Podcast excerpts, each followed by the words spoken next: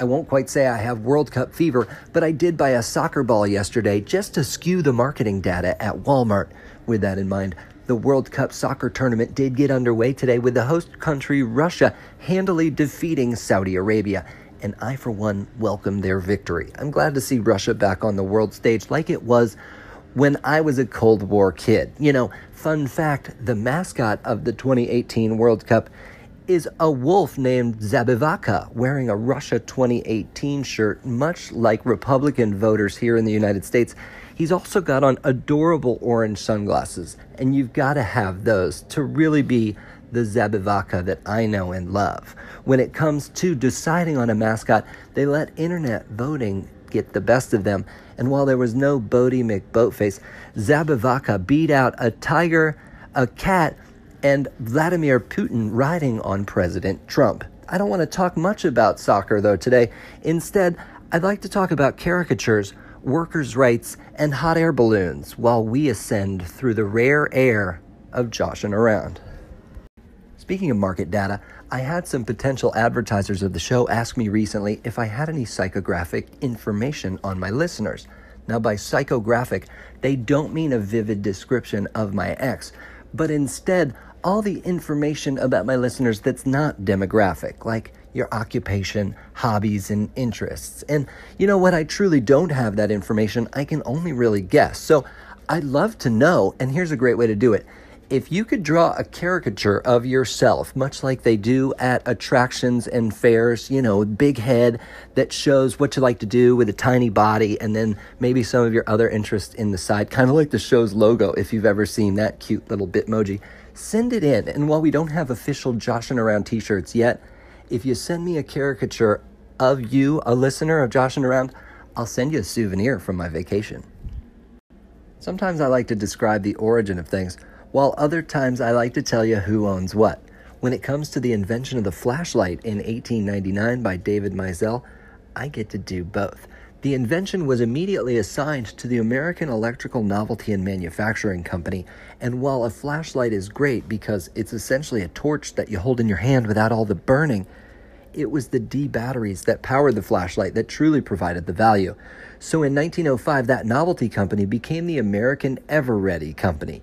You might be familiar with them because they were the battery brand with that electrical cat on the side advertising that they had nine lives. Well, the Eveready company changed their brand to Energizer in 1980 and then ironically got sold to the Ralston Purina company in 1986.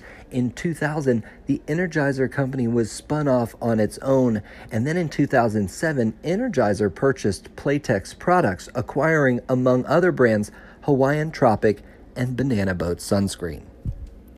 I'm going to use a ton of sunscreen on vacation, just like I did as a kid, holding on tight to a tow rope as I got pulled along on a banana boat. Do you remember these long yellow inflatables that they'd pull behind a real boat in a lake, a river, or an ocean if you're ballsy, but not me?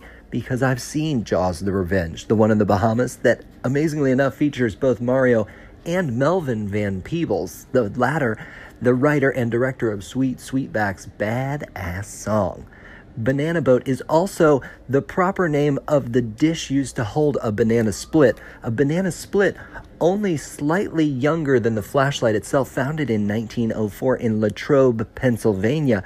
Latrobe, also home to Rolling Rock beer and the birthplace of Mr. Rogers. I'm curious to know if a banana split was enjoyed by the Banana Boat Gang. That's the nickname of LeBron James, Dwyane Wade, Chris Paul, and Carmelo Anthony because they were caught riding a banana boat together, which I think is just adorable. Day-O, or the Banana Boat song, is a traditional Jamaican folk song best known being released by Jamaican American singer Harry Belafonte in 1956. The song is a work song sung from the point of view of dock workers on the night shift loading bananas onto ships. Daylight has come, the shift is over, and they want their work to be counted up so they can go home. The song is thought to have been created around the second half of the 19th century when there was a rise of the banana trade in Jamaica. Harry Belafonte performed this song on the early days of television in the late 50s, but then the song wasn't heard again on TV until 1978 when Harry Belafonte was welcomed onto The Muppet Show. I heard this as my kids were innocently watching that episode the other day, and I was shocked. I did the research, and it's true. For over 20 years, Day-O was not played on any television show, variety or otherwise, and that makes me wonder was it such a song towards workers' rights that it got blackballed completely? But I'm not here to lob bombs at the past when it comes to silencing voices. I'm not sure what happened because I wasn't there. It's funny how history takes on a different slant when you live through it and know all the ins and outs in their fine detail. However, I will commend the Muppets for once again being a sea of change and welcoming Harry Belafonte on the show to talk about those banana boat workers. You better believe there were dancing bananas involved too. I bought a pre vacation souvenir to add to my Disney pin collection. This is a new trick Disney has convinced consumers to collect pins, and that's exactly what I've done. If you remember, if you've ever been to Hollywood Studios or Disney's MGM Studios, if you're an old timer, since the beginning in 1991, there was a Muppet studio, and in the studio was a hot air balloon where a lot of the Muppets would ride. Well, they took that down. They cut the balloon into probably a million pieces and then made commemorative pins involving that balloon. It shows Kermit with the hot air balloon, and then there's a tiny pop-o-matic bubble that has just the teeniest piece of that balloon's canvas. Hot air balloons themselves are beautifully fascinating.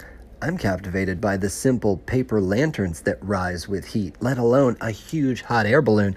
Such a simple machine, yet at the same time, it does take a ton of hot air just to lift the small contents of that basket. Much more impressive than the hot air balloon is the Zeppelin, floating through the sky lighter than air thanks to hydrogen. This was first patented in Germany in 1895 and in the United States the same year as the flashlight in 1899. It was then used commercially beginning in 1910 for transatlantic flights. Now, there were no fires allowed outside the kitchen, so folks on those flights, especially flights over the North Atlantic and Siberia, were bundled up tight in furs and blankets because it did get cold. Now, a fun fact is the Art Deco spire on top of the Empire State Building was originally designed to serve as a mooring mast for Zeppelins and other airships, although it was found that high winds made this impossible, and that plan was abandoned. Now, I said you had to stay very warm in that compartment. By the time of the Hindenburg, though, several changes had taken place. The passenger space had been relocated to the interior of the overall vessel, so passenger rooms were insulated from the exterior by the dining area. Warm air could be forced through and circulated so it wasn't quite so cold. Still no flames, though. However, the Hindenburg did maintain a pressurized airlock smoking room. No flames allowed. However, one electric lighter was maintained permanently inside the room.